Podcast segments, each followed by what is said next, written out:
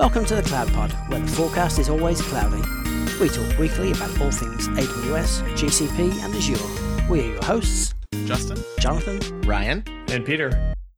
Episode 210, recorded for the week of April 26th, 2023. The Cloud Pod deep inspects itself. Good evening, Ryan and Matthew. How's it going? It's going well. It's going well. Yeah, good. It's been a, a busy week, uh, as usual, and uh, we are recording a little later this week. Uh, so we can actually pick up earnings early. So we get to do earnings today. but uh, there's also lots of cloud news once again, as usual, and all of the fun associated to that. So let's uh, let's run into the news here. First off, though, I want to pimp the FinOps X Foundation uh, conference. So FinOps Foundation, of course, is the number one uh, you know FinOps based user conf- user group, and uh, you can join that by joining the FinOps website. Uh, and then they have their annual conference coming up June 29th through the 30th in beautiful San Diego, California. Uh, uh, you can join your fellow practitioners uh, where they'll be sharing all their FinOps knowledge, collaborating on Chalk Talks and networking together. Uh, plus, there'll be a beautiful award party uh, on a deck of an aircraft carrier on the last day. and most importantly, I will be there. I have booked a ticket. I will be there and I will have stickers. and if you're part of the FinOps Foundation and are going to be at the FinOps X event, uh, I will see you there. Uh, just look for me and ask for a sticker, and I will provide it to you. So do check that out if you're interested in all things FinOps. Uh, looking at the agenda what's they're covering at the conference, uh, quite a few really good sessions going to be on the books. It's very cool. It's it's nice to see things opening up and you know participating in the world again. Awesome. Yeah, yeah. I'm definitely uh, very intrigued. Uh, but yeah, some of the uh, some of the cool items here I saw from the, the thing as I pulled it up here. Uh, swimming upstream while saving money. FinOps lessons from Walmart. That's looked pretty good. You know, how do you do it at scale? How do you do it uh, when you're trying to spend money at the same time? Uh, so that's kind of cool. There was another one on uh, the forecasting process and budgeting by Atlassian looked really good as well. Ooh. Automating $100 million in cloud savings sounds intriguing to me, although it looks like it's a vendor pitch. So who knows, but we'll see uh, you never know. But uh, yeah, lots of good talks. Uh, you know, friends of the show will be there, of course, uh, and then you know, uh, all kinds of interesting things going on throughout the week, uh, as well as keynotes by all of the great people in the FinOps Foundation. So check those out uh, if you're in the foundation, or if you're not, you can sign up and then uh, join the conference yourself. All right, well, guys, it is earnings season once again, which means plug your ears. And maybe maybe the soundboard will work. Let's try it again.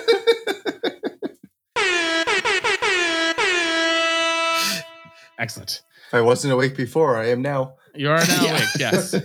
Which is what we had to do to get into earnings because it yeah. be kind of dry. So yeah. you, know, gotta gotta make it exciting. Uh, Microsoft was up first on Tuesday with revenue of $52.9 billion, up 7% from a year ago versus an expectation of $51 billion. Of course, driven mostly by AI, I'm pretty sure. Profits were up 9% uh, from a year ago to 18.3 billion. And most importantly to us, Microsoft Cloud revenue was up 22%, uh, but that is down from the prior year where they had 32% growth uh, in the quarter. So uh, Microsoft Azure continue to grow, continuing to get bigger, and uh, powered by AI, I expect that's going to continue to be a growth market for them over the next several years. Yeah, totally. Uh, I was, you know, I'm surprised um, with some of the numbers just because I, you know, I wasn't expecting after so many years of growth and that it would just continue to rise even despite sort of the economic headwinds completely shifting. But you know, good job. Mm, yeah. Yeah, I feel like at one point some of these numbers have to slow down a little bit. Well, I mean, it's a lot of big numbers, right? Like to quadruple or triple, you know, billions of dollars in revenue. It gets harder to do, mm-hmm. of course. But and then especially in recessionary macroeconomic climate, it's hard to generate a profit. We'll talk about someone who's having a little more trouble with that in a little bit. Moving on to Google, uh, revenue was 69.79 billion, uh, which is higher than expected uh, according to the earnings report. YouTube advertising was back up a little bit, uh, but Google Cloud revenue crossed uh, $7.45 billion. Uh, there was an expectation to be about 7.49, uh, so a little bit down below expectations. But most importantly, Google says it's finally generating a profit in its cloud computing business. Uh, the unit recorded operating income of 191 million in the quarter, uh, compared to a 706 million dollar loss a year ago. So, congratulations, Google! You now have a cash cow to help build your other businesses, just like Amazon does. I mean, it's it's got to be a huge load off, and you know, as a GCP customer, it's a it's a definitely a, a load off for me because you know Google will kill things if it doesn't make money. you know, it's uh, and so like I imagine there's a lot of people that have worked really hard to turn this profitable because it's been, you know, it's been up and down in the last couple of years. And looked like it was going in the right direction, and the, the losses were bigger the following year. And so this is nice. I'm I'm really happy for them. Yeah, I'm wondering if now they finally stabilize some of the capital expense in uh, expenditures that they've kind of done with all the data center build outs stuff like that. So now it's a little bit more maintenance and more incremental improvements. But I guess it also depends on how many new regions they open every year. Yeah. I mean, you have a capital investment you have to make in your existing data centers, plus you have built out of new ones. Uh, and then you have fixing what happened in Paris, which uh, has been a bad week uh, in the data center world. If you're in the Europe West 9 region for Google, uh, they've been down since uh, April 25th at 7 o'clock Pacific time. We are recording this on Friday at 6 o'clock, and they're still down. Still and down. uh, the uh, description from Google is water intrusion in a data center in Europe West 9 caused a multi cluster failure that led to a shutdown of multiple zones. Impact is now limited to services in Europe West 9A. There's no ETA for full recovery of operations in Europe West 9A at this time. We expect to see extended outages for some services. Customers are advised to fail over to other zones and regions if they are impacted, which is not great. Uh, the bigger issue that I learned out of this whole outage, though, was the fact that availability zones in Google are not like availability zones in AWS. no, they are not. Uh, so apparently, in the Google world, they consider an AZ to be in the same building in some cases, not all cases, but it can be in the same building as long as it has disparate power and cooling systems uh, and electrical uh, connect, uh, network connectivity. Sorry. Uh, for that particular AZ, which is not the same thing as what Amazon talks about. So in this event, uh, they apparently had an issue with the building. Fire suppression system occurred. I think I read that uh, one of their coolant systems leaked onto the batteries, which caused the fire to occur, uh, and then Oof. took out switchgear potentially in whatever the the cabinet is for Europe West 9A. But then, of course, that caused a ripple through the rest of the building, as of course everything got shut down for fire suppression, uh, which is not segmentation. so.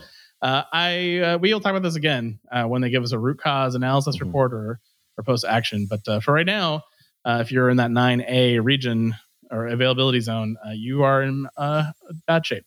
So that's a bit of a bummer. So uh, three days so far, and they're not back up. So Yeah. really bad issue there in France. You know, it's one of those things. This is the second like year in a row. Like I forget when the big data center fire was in the last telco. It's it's you know these are shots fired. You know all those DR plans that we know aren't going to work. Like you know let's before it's a disaster, we should look at them because they they do get at, acted on occasionally. And I don't know um, if the the rate is going to continue, but at at this level, but hopefully not. But yeah, no, it, Wasn't the last one in France too? Wasn't it like a? So maybe the response is just don't be in France. Yeah. Yeah, so o- OVH was the data center in 2021 that caught on fire Yeah. and took down that uh, a bunch of stuff for weeks on end. Uh, they didn't have backups and a bunch of things, and so there was people who lost data and were very cranky about that in OVH's case. And then you know if you go back a couple years prior to that, they burned down Notre Dame. So um, you know fires in, in France are maybe a thing. Mhm. Just avoid the whole country. Yeah. you'll be better off. All right, moving back to earnings, which is more important. Uh, Amazon finally finished up the week on Thursday with their earnings report. Uh, Amazon uh, said they had 127.4 billion dollars versus expectation from Wall Street of 124.5 billion, uh, which should be good. Uh, but the stock market did not react kindly to them. Uh, Amazon Web Services was 21.3 billion versus 21.22 billion expected, uh, and that is only a growth of 16% in the first quarter uh, which is nowhere near the 20% they had the year before. But again, they're they're growing 21.3 billion dollars. I think it's okay that it was only 16%, but apparently Wall Street doesn't agree. Uh, most interesting about their earnings report, though, is that FinOps made a big uh, presence known, uh, where they talked about a lot of customers taking advantage of uh, the elasticity of the cloud to reduce their costs, especially in in light of uncertain economic conditions. Uh, and there was a quote from Andy Jassy, the Amazon CEO, There's a lot to like about how our teams are delivering for customers, particularly amidst an uncertain economy. Our stores business is continuing to improve the cost to serve in our fulfillment network while increasing the speed with which we get products into the hands of customers. Our advertising business continues to deliver robust growth, largely due to our ongoing machine learning investments that help customers see relevant information. And while our AWS business navigates companies spending more cautiously in this macro environment, continue to prioritize building long term customer relationships, both by helping customers save money today and enabling them to be more easily leverage technologies with large language models and generative AI with our uniquely cost effective machine learning chips, the Trainium and Inferentia, manage large language models through Bedrock and AI Code Companion Code Whisperer. We like the fundamentals we're seeing in AWS, and we believe there's much growth ahead. Thanks, Andy. Appreciate your optimism. Yeah, and way to shove AI into you know a conversation just for no reason. exactly. I was about to say bingo at the end of that because I feel like I heard just like 17 buzzwords all in a row. Yeah. Yeah. Yeah. I mean, I agree. It, I mean, it's I, I could not work on Wall Street. I, I don't understand like why stocks go up and down. It just con- confuses me. You meet expect or you you exceed expectations. You still manage to grow. Um, you're you've you know been profitable for a while, and still it's like nah. Next, I don't I don't get it. Well, it, it you know like it's not like they're not trying. like it's a very difficult economic situation out there. Many companies are struggling uh, with growth, to, especially when they're comparing these companies to pandemic growth, which is not fair. Uh, and then you know you have people trying to save money now because they're worried the economy is about to fall through the floor at any moment. Uh, and so you know it's a tough market, and it's tough for everybody. It's not just the cloud providers, but mm-hmm. does that mean the gravy train of AWS is over? Uh, I don't think so. I think it's just you know slightly paused, and people I think are taking a, a few minutes to reassess what makes sense. I did see some posts recently on like sysadmin uh, forums, such about moving workloads back from cloud back to on prem, and there are workloads that should never have been moved to cloud that are very static and you know optim you know they don't have the economical advantages of using the cloud. And so um, those decisions will be made and those decisions should be made all the time uh, when you look at your workloads. But uh, is it a big trend? I don't think it's a trend yet. Oh no. I mean it's yeah it's and it, you know i don't know if the stock value is more to do with their retail business than it is the the cloud business as well. But you know it's just it cracks me up really because you know if i if I had to predict or make my living predicting the stock market, I would fail miserably and it would be awful. Mm-hmm. Yeah. Well, I mean, you would be much more into spreadsheets than you are. So, oh God. uh, I mean, I think I think part of the problem is like the companies are doing okay. They're beating Wall Street expectations, and then but they then they set expectations for the future quarter as being kind of neutral to a little bit down, or you know they're being they're they're caging their bets, in my opinion. Sure.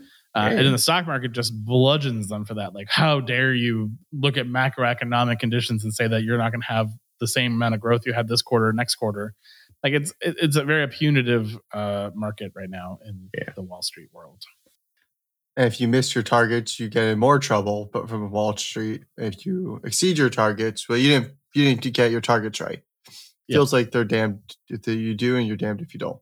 Yeah, you're only you're only in good shape if you uh, manage to exceed their expectations and also predict that, expe- that exceeding expectations will continue to exist into the future. And then you're fine. And if you don't have those two scenarios, then you're you're in trouble. So so you have to have exponential growth. It's not that hard. Yeah, but I mean, you can't measure these tech companies the same way you used to. Like, you know, if if what you're saying is true that uh, you know growth at all costs is no longer important, then you can't then punish them for having growth at all costs. You know, it just it doesn't make sense to me and you know and they're laying off a lot of people and they're doing things to cut down costs and still record profits are coming out of these companies. So they're, they're not unhealthy companies. So that uh, you know yeah. the world has changed. I just don't quite get it yet.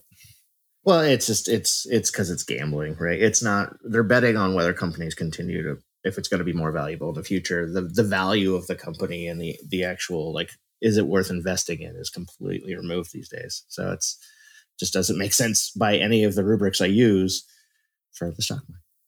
Yeah, I mean, the, the people want you know to put hundred dollars in and get one hundred twenty dollars out in 6 mm-hmm. months to a year, and the reality is in in a bull market uh, or a bear market, you know, you're in a situation where you're going to be holding on to things longer than you used to. It's not a quick buck solution but everyone wants it to be a quick money machine, and it's not. Yep. So, all right, well, let's move on to non-technical Wall Street news because we've reached the limit of our knowledge. so, uh, AWS is up first as usual. Uh, last week we talked about Code Catalyst and the general availability of it, and we mentioned the twenty dollars per user per month enterprise features, and we mentioned that it needs a little bit more to really get. Uh, you know, to justify those twenty dollars, and they've already released the first thing for it. So apparently, they listened to us. Although this announcement came out before we published last week's episode, Amazon uh, has released an administrative dashboard for dev environments. The dashboard enables users with Space Administrator role to centrally view and manage dev environments across your projects. And a space represents your company department, which contains projects, team members, and associated cloud resources created by Code Catalyst. Using the new dashboard, you can view, stop, and delete dev environments belonging to your space. Uh, so there you go. You have a one-stop dashboard to see how all your devs are working or not working using Code Catalyst uh, as part of your enterprise features. So keep an eye on that. I expect there'll be more coming out for that over the next few months. Uh, maybe not after time, by the time we publish the next episode, but we'll see. And I still take credit for it, even though they did this before. They could have possibly got the idea from us. Well, I You mean, I do have an Amazon Alexa on my desk, and so it's very possible they're just listening in. Good point. I have one in here too. Mine's in the other room because I have too many coworkers that will tell my Alexa just start to play music. No, I think it's great to at least start to build that, you know, as they're building out to build that single pane of glass for administrators, just because the amount of times that, you know, I've come and looked, I'm like, okay, how do we save money? And the first thing is stop the things that you're not using and delete the things that are dead or, you know, decommissioned already that nobody ever just pulled the plug on. And, you know, at least this gives you that ability to kind of start. So I'm really curious to see what else they innovate on. Well, uh, if you have been looking to get S3 compatible storage into your data center and you didn't want to get uh, all of the big expensive stuff, you can now order a Snowball Edge compute optimized device and get S3 compatible storage across uh, all of your internal infrastructure. Uh, you can use AWS Ops Hub, which is their management GUI for the Snow services, and the S3 compatible storage at the edge remotely centralize all the administration of that. Uh, this can make it easier to migrate to AWS with your data without having to pay for expensive egress fees or to reduce latency of that transition. Uh, you can also use this as an intermediate storage location, which allows the Snow device to handle the replication directly to S3 for you.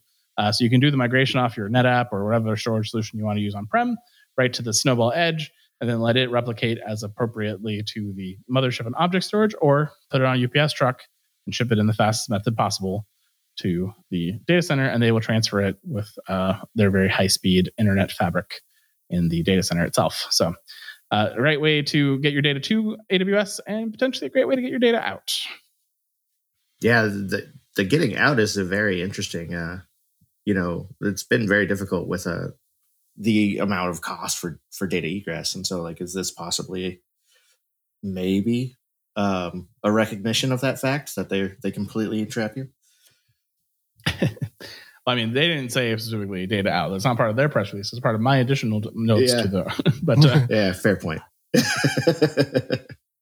Yeah, I found in the actual, I read the whole article and in the security section, one thing they called out, you know, to me was it said the device needs the Snow IM action needs S3 star. And I'm like, why is this under security that you need all permissions for everything in S3?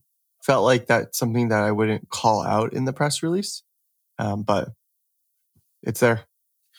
yeah, they, they like to call out some of the limitations and some of the gotchas in the blog post, which is always sort of fun. Like, oh, great, you just got all hyped about this amazing, great, amazing thing. And like, oh, but read this little note that's going to screw you. I kind of like that. I mean, it's better than finding out the alternative way, which is like, man. the blog post is great. I mean, I, I don't mind it either, but it is Yeah. It is one of the funny things as you're reading through it. Like, here's Yeah. a hype article, and then here's a hope, and bring you back down to earth at the end. Yeah. Here's everything you need to know that goes wrong. Yeah, I mean, it also talks about like disk failures and stuff like that, about how you, you know, can cluster multiple of these together to get a little bit more availability in the event of hard drive failure so you don't just lose your data. You know, so there is some interesting pieces to it, but like the real shots across the bow of like, hey, this, like, hey, if you only have one and the hard drive fails, you're screwed. You're like, oh, okay, yeah, you forget that not everything is, you know, 11 nines resilient. Gotta have a I strategy. I do hope someday in my career I get to do a very massive uh, storage migration, not to the point that I need the truck, but like right, you know, right where the point is, and you have to order like a hundred of these things, then I can build like mazes in my data center of Snowball Edge devices. I think that'd be fun. I kind of want the truck that you know I get the two armored police cars that drive with it. Yeah, I mean that's cool too. Like I mean, both stories would be awesome to have on your resume. Like, hey, I ordered the the snowmobile, and uh, or I built a maze of snow devices in my data center to move all the stuff. I, I think both stories are great. So either one is good. I think the truck would lose its luster pretty quick. Like after the first five minutes, when you realize that it's like now it's just nine months of like watching paint dry as data moves over. yeah. The Amazon Inspector now supports deep inspection of your EC2 instances. That's what you need to have when uh, you know things are going wrong in your instance. Root canal. the continual EC2 scanning features, uh, once activated, will expand the capability of Inspector to now identify software vulnerabilities and application programming languages, including Python, Java, and Node.js packages, and on top of the existing OS package inspection that they have. Uh, this is available to you now with no additional charge. Uh, and it supports all of your EC2 instances, your Elastic container registry, and your Lambda functions at scale to make sure your systems are running as expected and securely, which is great. Yeah, I had a hard time understanding whether or not this feature is announcing the continual scanning or if that's a feature that was already there and this is just the additional packages and stuff running that's now in scope of inspection. But, well, if you're a new customer, which is only 16% of their growth is from new customers, apparently, mm-hmm. um, you know, it's activated by default. But if you're an existing customer, you can turn it on now. So it's hey. if if you're a new account, uh, you already have this. If you're a legacy inspection account, you can turn it on. Oh, so I gotta go do a thing. Cool. Good to know. Yep. I did it in the CloudPod account. I sent it out. Our, I pointed at our EC2 instance, and I forgot about it until just now as we're talking about it. Mm-hmm. I have not checked out how what results it came back with, but I expected to tell me something about PHP or Python or something in my box that's not secure. I was going to congratulate you. That means you clearly have no vulnerabilities, but there's the. I mean, you're right. There's the, the, more practical alternative. yeah, I mean, the, the Schrodinger's cat right now is that I don't, or I have a lot. I don't know until I look. Uh, and then uh, this story uh, Matt saw on our you know shows that we are topics we didn't really cover and thought this was something we should talk about. So customers with multiple organization units and accounts can now create up to 10 AWS Firewall Manager administrator accounts from an AWS organization to manage their firewall policies. Uh, so for those of you who have stay have kept track of Firewall Manager, you basically have an account you designate as the firewall management account, typically a security account or potentially a network uh, operations team account. And then they would be able to manage all of your Amazon firewalls centrally. Uh, but that could be limitations because uh, customers want to delegate some responsibilities for firewall administration to maybe security for scope restrictions uh, or to the network team for enabling access or different things. And so you needed to have the ability to have multiple accounts. So having 10 of them now is a, nice improvement. Yeah, and the reason why I kind of thought this was interesting was, you know, um, a lot of the stuff you could always always only delegate to a single account. So things like config admin, um, fi- the firewall firewall manager, which also includes WAF, um, and a lot of the other ones, you can only go to one location. So this is kind of nice that you can start to subdivide stuff out, um, especially if you're an organization that has you know potentially multiple you know acquisitions that you're merging in and whatnot you still have your own different security teams you can kind of let them kind of manage their own aspects of it um, as you know a potentially a higher level security team doesn't understand every underlying app and just turning on rules being like hey we need waf and need this you know whatever thing turned on might break a specific app down downstream that they might not know about so um, it's kind of just interesting to see that they are doing this. I'm curious to see if they expand it to all the other services that have delegated administrators for. Yeah, no, it's one of those things where it's you run into this the hard way, which is you know you sure if you delegate it to a security account, and then the the nature of just you know the, the amount of requests and the velocity ends up to be a blocking unit, right? And now you've locked everyone who could do anything about that, you know, out by delegating it. So it's this. I like this pattern. I hope to see it continue, and I hope it yeah expands out to to multiple multiple services through organizations. Yep. Let's move on to Google. Uh, so there's a blog post directly from Sundar Pichai himself talking about their AI organization. Uh, you know, he likes to point out that they were the AI first company since 2016, which uh, didn't work out so well for them. uh, but they point out all of their AI enhancements, including uh, the camera and the Pixel phone, Uh, and he said over the time, they basically have created two world class research teams leading the entire industry forward with foundational breakthroughs that have ushered in the new era of AI. Uh, but the pace is now, of course, faster than ever. And as Google is woefully behind, as we've made fun of them multiple times about it, uh, to address this, Sundar has decided that creating a unit that will help build a more capable system more safely and responsibility. And they'll be combining these two leading AI research teams into a new team called Google DeepMind which will bring together the two leading research teams on AI field, the Brain team from Google Research and the original DeepMind team. Uh, these teams have built things like AlphaGo, WaveNet, deep reinforcement learning, and system frameworks like TensorFlow and JAX. Uh, combining these units into one focused team, backed by the computational resources of Google, will significantly accelerate Google's progress in AI. And we actually talked about this a few weeks ago, uh, where we read an article about how uh, Google was keeping their scientists away from their practitioners, and that was causing a lot of the delays. And so this is a step in the right direction in general. Yeah, I kind of feel like this press release is, you know, hey, we realize we're behind. We realize we were in front and we fell behind. And here's what we're going to do to kind of re level set and, you know, try to take back over the industry. I think, yeah, I mean, it's it's funny to me because I, I really think that it's they're not really behind in the terms of AI, and I think they got caught off guard when the when it all pivoted to be directly exposed to the consumer. They, you know, Google is very clearly building backend AIs for product purposes. You know, the AI that handles, you know, image processing in the phones, like they mentioned, you know, search results, all those things. They were clearly going to try to build it into products and not really expose it directly to customers. And the whole thing went left on them, and now they're. It looks like they're playing catch up, and they're like, well, "But, but, but, but, we did this forever. Yeah. we built it. We were first, yeah. first. Yeah, you can shout it all you want, but you didn't go first to market, so nope. Exactly. Have you been waiting months and months to hire your new AWS, GCP, or Azure architect only to have them be poached at the 11th hour by a startup with a juice bar? Initiatives stalled because you're having trouble hiring? Well, I have a simple solution Foghorn Consulting. Foghorn Consulting provides top notch cloud engineers to the world's most innovative companies and can be burning down your DevOps and cloud backlogs as soon as next week. Foghorn certified AWS, GCP, and Azure professionals are armed with infrastructure as code and from day one will be designing performant, optimized cloud native or hybrid environments that deliver on the promise of cloud.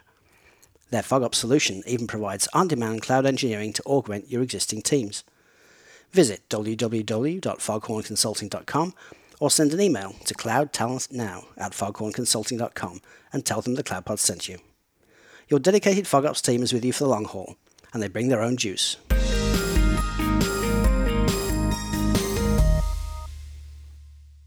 Well, uh, Bard, speaking of AI investments, uh, has gotten some new capabilities. They're still not allowed in the Google workspaces, uh, so this is still for personal use only, but Bard can now officially help you with programming and software development tasks including code generation, debugging, and code explanation.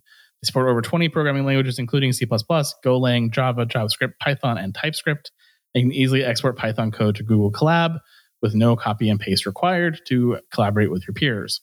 Uh, Bard can also help you write functions for your Google Sheets, which thank you good, thank goodness, because writing macros and functions in Google Sheets or Excel is horrendous. Uh, and Bard can help explain code snippets to you. So when Ryan gives me code now, I can just type it into Bard and say, "What the hell was Ryan thinking?" and apparently, it will tell me now what was up with that. Uh, this is great if you're learning programming for the first time, or if you need some additional support to understand Ryan's craziness uh, at three in the morning. Uh, sadly, uh, they want the Bard is still early and may provide inaccurate. Or they warn that uh, Bard is still early and may provide inaccurate, misleading, or false information, and may provide you code that is not optimal or incomplete, or doesn't produce the right output. But then they point out that Bard can also help you fix it if it is broken, which is sort of a weird flip of the ter- script there. It is at this point that I want to uh, re- remind our listeners that I am also capable of providing inaccurate, misleading, or false information, and definitely provides code that's not optimal, not optimal, or non-functional. If you make fun of Ryan's code, don't look at mine then. I, I'm really impressed with like the speed of which these things are getting better, and like how, how dramatically more improvement is in each iteration. Like GP3 three to four this newer version of Bard, which I don't know if they have a version of it, like, but it's very clearly different when you use it. It's just the speed at which these things are are going in is is crazy to me. And so it's, you know, it is very interesting you know times, and I can't wait to see how it all shakes down. But yeah, it's cool. Yeah, hopefully it doesn't shake down with a lot of people losing their jobs. But uh, that's my my only concern about all of this AI stuff. But you know, it's I gonna change, right? Yeah, it's gonna be like manufacturing. Yeah, and you'll and you'll become like you know your your skill set will become how do you make the AI actually code the code that's good, and how do you use the AI to tune it, and you know because yeah, it's not gonna write. You're not gonna have to write the simple code anymore, but you're still gonna have to know how to talk to the AI and do magic, and so Mhm. there'll be an evolution. It'll be interesting to see it and how it goes through, and I'm sure my kids will be AI experts, and I'll be old man screaming at AI saying this is ridiculous. Just answer my question, but we'll get there. Hey, old stodgy, you know, bank companies are still on their mainframes, and uh, you know, there's there's always going to be that you know the old thing. Although I did read an article about AI can generate code in Fortran and COBOL, so maybe it'll just fix that too. Perhaps if you can start, if you can start writing assembly code on top of all this, then you know the AI can take over. So, Yep. Uh, well, if uh, you are looking for confidential computing on Google, they have a new uh, N2D machine that leverages the AMD Secure Encrypted Virtualization Secured Nesting Pages, or AMD Sev SNP uh, for short. These new instances are built upon memory encryption and add new hardware-based security protections such as strong memory integrity, encrypted register state, uh, thanks to the encrypted SEV-ES and hardware-rooted remote attestation, so you can guarantee that your hardware is good and is tested for for all of your compliance needs. So uh, if you're looking for these on Google, these are brand new to you on the N2D capability, which is their AMD family N2. And CloudPod would like to sincerely apologize to our listeners that Jonathan's not here to actually explain what this is, or to the rest of the hosts, so that we can talk about it more. no, no idea. Uh, the the concept of confidential compute, you know, whatever confidential VMs, whatever all the other names are, you know, is always a really interesting concept. And once you get to the point when you have all your logs off and you don't aren't logging into your machines and you're doing everything stateless and everything along those lines, I don't understand why mo- more companies don't leverage them. It's a great just way to, from a security standpoint, just say like, we can't log into them and they're secure. I know that there is a decently cost lift on some of these to do, which is probably part of the reason, unless if you have a business need for it. But the idea of just here's hardware that you can never log into, besides blowing most developers' minds, it always feels like a really um, interesting concept for me. I've always wanted to play with them more. As there's the cost lift of running it, but then you know I think the biggest hurdle is really just the operations model just doesn't support it, right? Like we're still an industry that's trying to get you know CI/CD, you know, foundational things in some companies, right? So it's the idea of being able to to run a workload like this and keep it up. I think is still a bridge too far. Yeah, I feel like it's terrifying to most people. You know, oh my God, what do you mean we can't connect to the box? Like, how are we going to handle it? Well, you don't. You just delete it and let a new one come Right. back in. Yeah. Yeah. But obviously, debugging becomes exponentially more difficult because you can't just say, hey, go get me the memory dumps or hey, let me go grab this extra log that we didn't know existed. Yeah, observability becomes a, a big deal in these Mm-hmm. Yeah. applications very quickly. I mean, I think the other big lift is that most dev teams are already buried trying to get features out, and then to say, "Oh, you you have to go modify your code to use this confidential computing thing." Uh, I think that's also becomes a problem for a lot of companies. And again, it goes back to the business driver. If you if you have the driver to do it, then you're going to make the investment. But if you don't, it's sort of like, mm, "I'll get to it eventually," and you never never do. Oh, see, I always understood it was just like ch- swap out the you know instance type from one to the other. I didn't realize there's actual other things that you have to change. Yeah, I mean, you have to be able to access the memory. You have to be able to do some things. So there are some changes, uh, at least in the first generations of confidential compute. We're about to talk about the Intel TDX, which doesn't require that in a second. But uh, know, the AMD does require some recompilation to be able to support the uh, the different modules here for security and encryption. And there's your segue. Yeah, segue on the Azure, uh, where they are announcing the new DC ESV5 and EC ESV5 series confidential VMs with the Intel TDX chip. Uh, so if you did not like your AMD confidential VMs from Google, uh, when you really wanted Intel, Azure has you covered. They feature of the fourth generation Intel Xeon scalable processors, The VMs are backed by an all new hardware based trusted execution environment called Intel Trust Domain Extensions or TDX. And the selling feature is that organizations can use these VMs to seamlessly bring confidential workloads to the cloud without any code changes to their apps. The DC variant has uh, ability up to 96 vCPU and 385 gigs of memory, and the EC variant will go to 64 vCPU and up to 512 gigs of memory. Uh, since you may want to also test the environment, Azure can retrieve hardware evidence for cryptographic verification, just like Google could.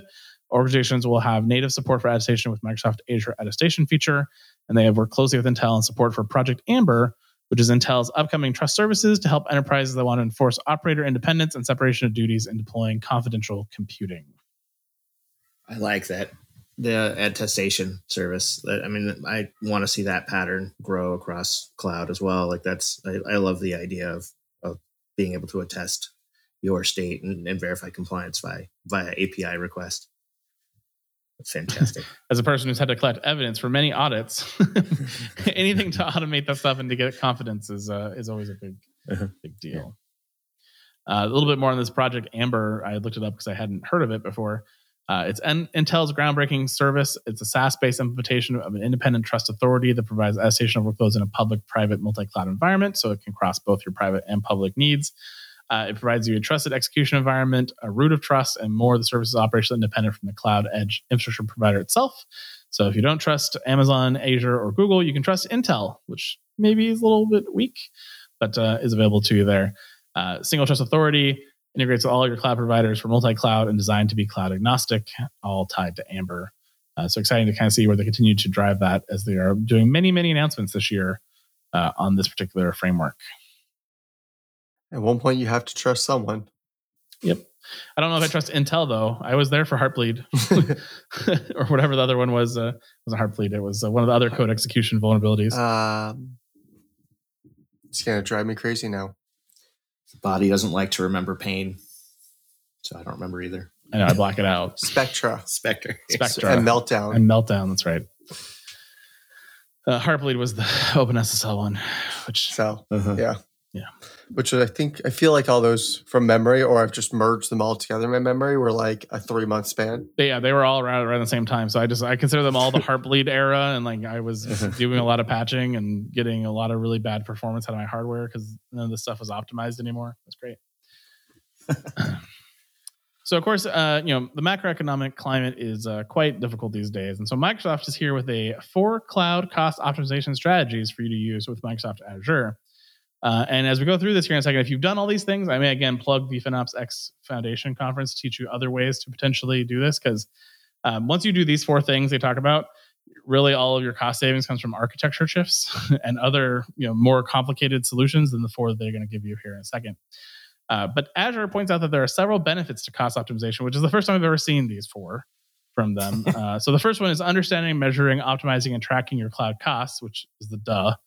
Uh, the next one was reduce carbon emissions. I'm like, oh, okay, like it. Improving the performance of the app. I don't think anyone's talked about FinOps in the context of improving the performance of the app. Uh, and savings can be driven towards innovation. So they're basically saying, what you're not spending on Azure, you can respend on innovation in your product or in your services. Uh, and of course, the four main cost saving strategies from Azure. Number one, right sizing, which is uh, where everyone should start is right sizing. Number two is cleaning up unused resources, which, yep, you should definitely do that. Uh, three is buying reservations and savings plans. You know, so commit more money to Microsoft, which is great. And then number four, which is a new one that I hadn't seen on the cost thing, is database and application tuning, uh, which you know is definitely a good idea, especially if you're trying to get bigger boxes because your app doesn't scale. Some tuning might help you out, which would be nice. Uh, but you know, they have this great Chat GPT thing. Why can't they make an AI service that help me tune my app? That'd be cool. Do that for me. Go tune all my database calls. That would also be useful. All my SQL calls. Yes. Feels like it's coming. I, I, they actually have that. Um, I know in Azure, if you load up, I think it's in the databases or in one of the fields, um, it will tell you like, "Hey, go add an index to this thing," and it should help, you know, increase your performance and like more at the SQL level than like the actual SQL query level. But I thought that was kind of always interesting. I really feel like number two here, cleanup, you know, is always ridiculously hard because everyone's like, "Oh, it's in the cloud. It's only like." two cents a gigabyte or three cents a gigabyte. Like, who cares? But people forget that, hey, if you're doing two, 200, 2000, you know, gigabytes, approaching terabytes per day, and all you're doing is aggregating and you're never cleaning up, starts to add up to real money real fast. All right, let's move on to Oracle. Uh, OCI has a new multi cloud architect course and certification. Certification is ideal for cloud architects interested in designing and building multi cloud solutions utilizing Oracle services, which, okay.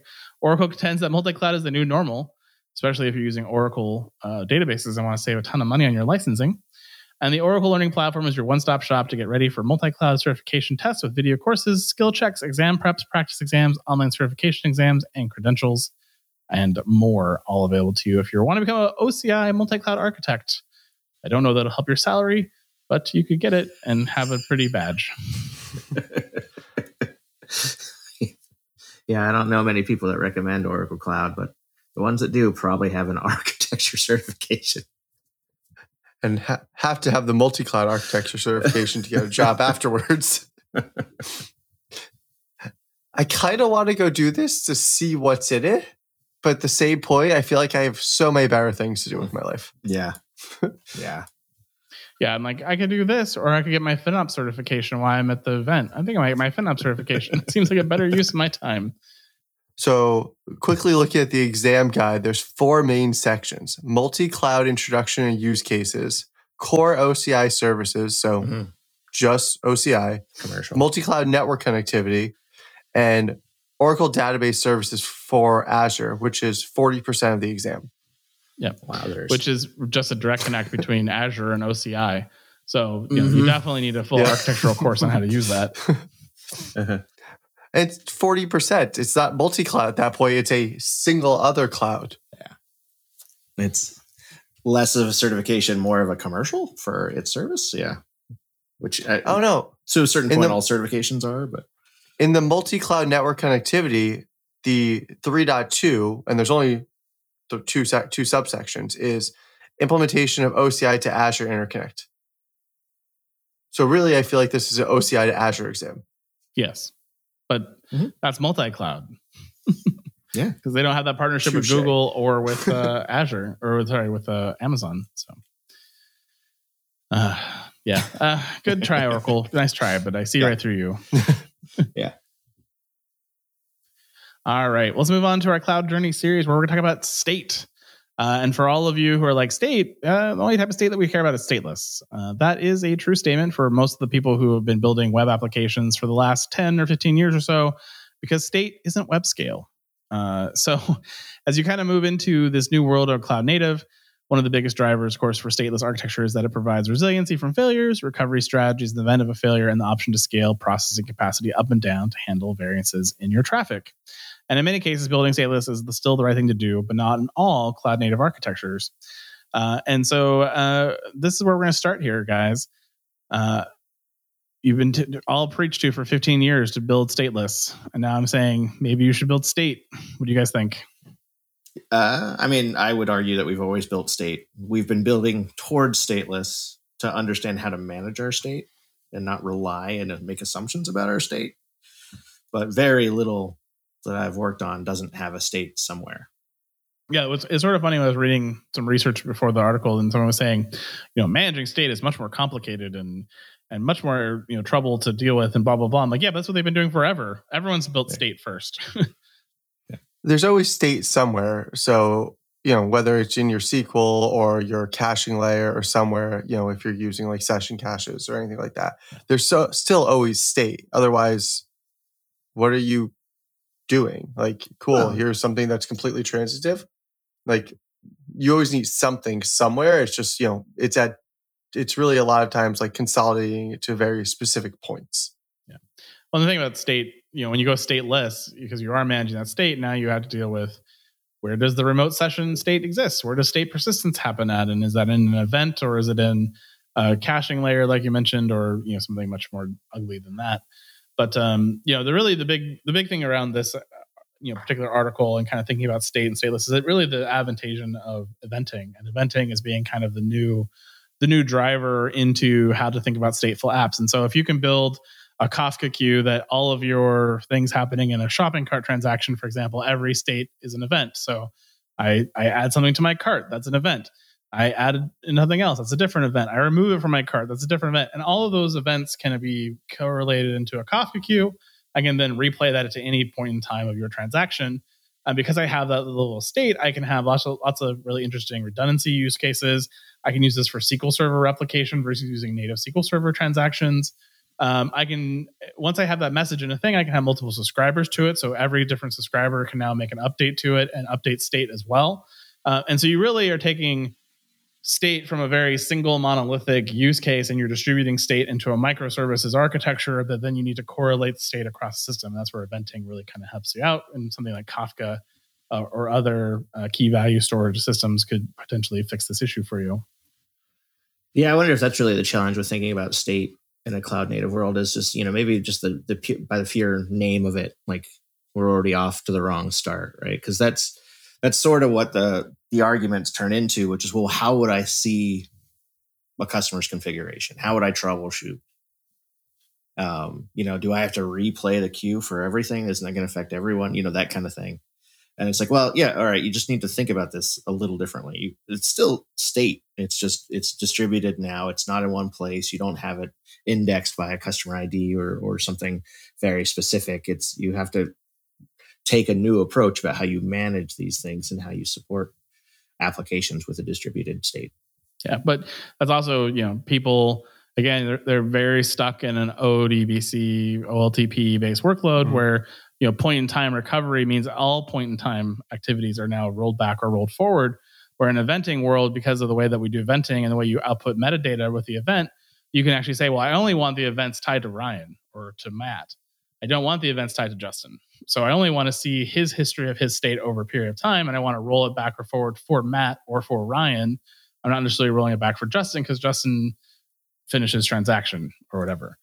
Um, and so this is, you know, also how things like you get chased around the web with email saying, "Hey, you left something in your cart," uh, occur because they know that you are, you know, they know a, a customer ID, they know that you added and removed things from your cart, and you left something in the cart, and you went away from the website, and they're like, "Oh, you left something in your cart." Now I can tell you, "Hey, you abandoned it. I want to give you twenty percent off if you come back right now and buy it."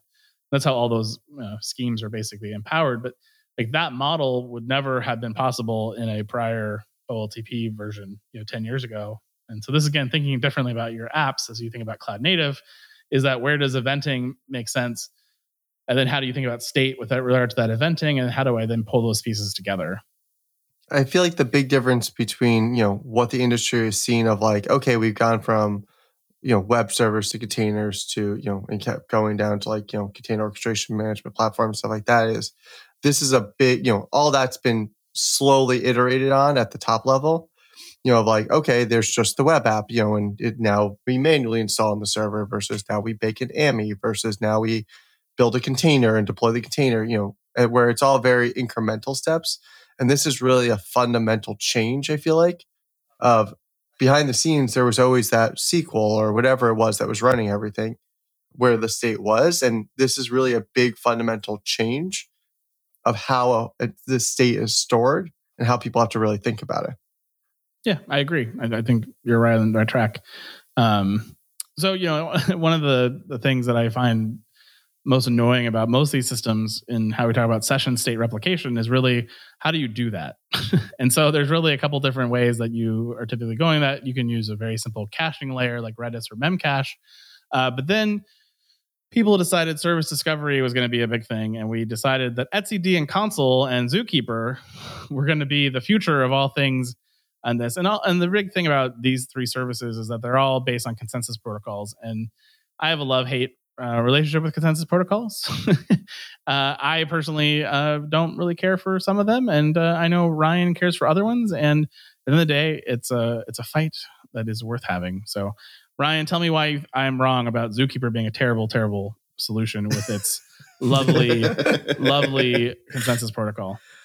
Well, I I will say that um, you know I don't think that I could I could defend you know like a Zookeeper versus you know more modern uh, consensus like you know etcd like they're built at different times. I mean, etcd controls is is behind Kubernetes, so I, I feel like I'm already winning because the market loves Kubernetes. oh no no i mean it- it's it's the the the argument we always have is just you know is is it the tool or is it how the tool is used right? And so my argument is that if you cram too much into etcd you're going to have the same problems as you do in zookeeper. I will say that you know like zookeeper was built forever ago and so Mhm. like it you know while it's really mature and you know has a lot of features it's still kind of old and you know there's some clunky bits uh, especially around like the java implementation especially if you don't like writing in Java. But it's it's one of those things where I think it's really important to to understand that if you're distributing anything and you're cramming so much data into it that it becomes very difficult to reach a consensus about a state, any system is going to have trouble. And so that's where we run into uh, issues. I think that it, when when designing applications, it's much easier to just default to all. Right? I'm going to put everything in this distributed state manager, and I'm going to trust it to communicate and correlate all these things. And you can do that with both Zookeeper and etcd. And if you start leaning on that too heavily, when eventually you can't reach quorum, you can't elect a leader, all kinds of badness is going to happen. You know, so like that's it's more along the lines of like how do we how do we use state how do we manage it and how do we keep it lightweight and how do we make sure that we're only storing stateful elements that we need Yeah. to manage Well, I think this is, you know, the, I agree with you. I think at the end of the day, anytime you're dealing with a distributed state management system that has to get to quorum, uh, you know, you can't overload it, and that's the probably the biggest mistake people make with using etcd and Zookeeper is they try to shove everything into it. And you know, honestly, I see the same problem happen in Kafka too. Uh, now, of course, Kafka is built on top of, uh, I believe, etcd as well, or maybe it's Zookeeper on Kafka. I don't remember. I think it's Zookeeper. Zookeeper on that one, yeah. Uh, I can't even keep track of it because it's like we're talking about the inner workings of a lot of products. Like, hey, you know, that's Consul over there, and this is Zookeeper over there in etcd, and you only find out when it blows up horrifically, and then you're like, oh, it's Zookeeper. Okay, great. Now I have to go figure that out. Um, and that's how I know that it's built on, that Kafka was, uses Zookeeper under the hood. 'Cause it's I've blo- seen it's it blow blown up, yeah. Yep. Yeah. Yep. Um, so one of the one of the key things is with a lot of people do with Kafka is they try to put these huge messages into the event, like they try to put you know 10 megabits, 20 megabit event messages, uh, and now they're exp- relying on etcd to base or sorry Zookeeper to basically replicate that across the quorum. That just doesn't work. Where you know people who've used Kinesis for a long time, they know that you can't do that.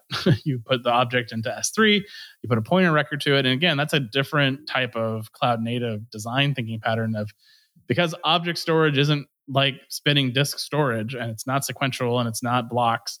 It's just I'm making a URL call that all of a sudden everything becomes much easier. So the event doesn't have to be so heavy um, in the process. And so those are typically where you see successful implementations of Zookeeper and, and these different technologies is when they're using it for the right reasons and with the right data constraints. And when they don't do that, that's when all hell breaks loose. I feel like most of these things are more how the tool is leveraged than what the tool is. You can do any of these things. You can do anything with any of these things, but you got to make sure that you're not overloading them, like we've said, or hitting edge cases of what the tool can use. And, you know, making sure that you're, you're kind of doing what the tool does well. Like you said, replicating 10, 10, 20 megabytes, try to build a quorum, just, it's not a good practice. I know I've tried. It's really bad. Um, you know, so you know, with any of these things is really just the, making sure that you keep them lightweight, moving quickly through, and that way you're not overwhelming anything. and you're not serializing your data Yes. flows, right? Because that's that's the other thing. Like the the main reason people want to put all that data into a, a Kafka event is so that they can process it, right? And they don't have to go fetch it from somewhere else, and and that's so that they can do it in line real quick and then return the answer. And that can be disastrous when when it doesn't work. Um, and so the minute you do things in a serial nature that way, you keep them tightly coupled together, if one of those processes have a, has an issue, then one of those processes has an issue, and then now everything's out of sync, and you end up having to replay. So they, you know, I- the Kinesis model is, you know, I sort of stumbled upon it, but it's really informed my architecture by by having those limitations, um, creating those um, those patterns where I don't expect to to sort of leverage the same thing. I I, I orchestrate a lot more. I, I guarantee my results. You know, I, I validate my schemas, and I, all of all of these checks and balances that I have as part of the logic, so I don't make too many assumptions that this will all just fall along the happy path and work as expected. And you know, I think that that's coming up. You know, starting with Zookeeper, you think you know I took a very similar sort of path with managing that state, and um, you know, I was like, I'm going to be very careful with what's in there. Like, I don't, you know, it was a lot of I didn't, you know, these are brand new technologies to me, and I didn't trust it. Um, was a lot of it, but it was, you know, it was like this is cool, and I don't, I definitely don't want to maintain, you know, coming back from failure of my application. So let's let's pick and choose the right elements to store that I can have everything rehydrate as needed from there. It's just pattern good patterns that to make your app design, you know, much more resilient and you know and easy. Although it feels more complex when you're writing it down on boxes, drawing diagrams. It, it's funny because uh, most of my hatred of Zookeeper actually comes out of the fact that Elasticsearch uses it pretty heavily for its uh, its quorum. Uh, but you know, I've been burned by all three yeah. of them at one point or another in my career: yeah. Zookeeper, etcd, and Consul. Just the Zookeeper wounds have been the deepest, and I think again, it's it just Zookeeper in its nature and the way it's designed because you can just shove JSON objects into it like crazy um, it gets abused a lot more often. Where etcd is typically more key value store. Again, you could shove a JSON object into that too, but because it's more designed as a key value store, um, you kind of avoid some of that pain. And then Consul is another you know really true key value store type solution versus Zookeeper, which is JSON, JSON all the way down. Hmm. Yeah, it is true. It's it's it's funny to think of it that way because it is you know the more sort of he like if I think about those three in order, right? Consul, etcd, and Zookeeper, like they go from you know what I forget which direction I did now, but one is you know the key valueness of them, the simplicity of like thing equals thing, um, and it correlates to the amount of pain and suffering I've I've had in my career. Right, so like I've had the least with Consul. because it's like yeah, no thing equals thing. I got this, you know. Yeah. We can all agree that thing equals thing. That's all we got to do. You know, and it, it doesn't break in a spectacular way where you're trying to recover terribleness. Yeah. I think the only one I've been burned by actually is etcd. I've I've had to help a customer through a, a big Consul outage back in the day. So well I, I have a little bit of like, you know, looking at it but very closely being like, okay, be nice, don't break mm-hmm. on me, you know, after a few scar tissues around that one? Uh, I mean, I've seen some pretty horrendous etcd disasters, but typically driven by bad Kubernetes practices and bad Kubernetes providers and, and things that you're putting in there that didn't didn't understand etcd. That's typically the most common scenario I've seen with etcd with uh, uh, Kubernetes in particular.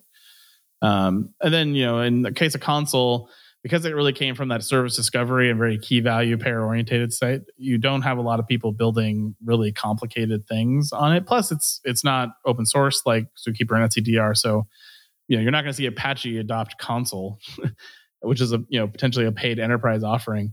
And so i think that's also part of the reason why we don't see Consul in as much pain because it's not trying to be used by a thousand multi, you know open source projects with you know varying degrees of success I mean, plus I like I do like the Serf uh, gossip protocol just a little bit better than I like mm-hmm. raft. Uh, but I mean, all gossip protocols have their own own disaster stories that we could get into as well. That's true too. All right. Well, that's yeah. uh, that's a lot about state. well, if you have questions about state or any of our cloud native journey series, you can always ping us at pod at thecloudpod.net, uh, or you can ping us on our Slack team as usual. And that is it for another fantastic week here in the cloud. Thank you, Matt and Ryan. Sorry we couldn't get Jonathan here today. He had some car troubles and was not able to make it. But uh, hopefully, we'll all be back in the show next week and we can cover the latest in cloud news once again. Indeed. Thank you. Thank you. And that is the Week in Cloud. We'd like to thank our sponsor, Foghorn Consulting. Subscribe on iTunes or wherever you get your podcasts and tweet us your feedback at hashtag thecloudpod or join our Slack channel, go to our website, thecloudpod.net for sign up instructions.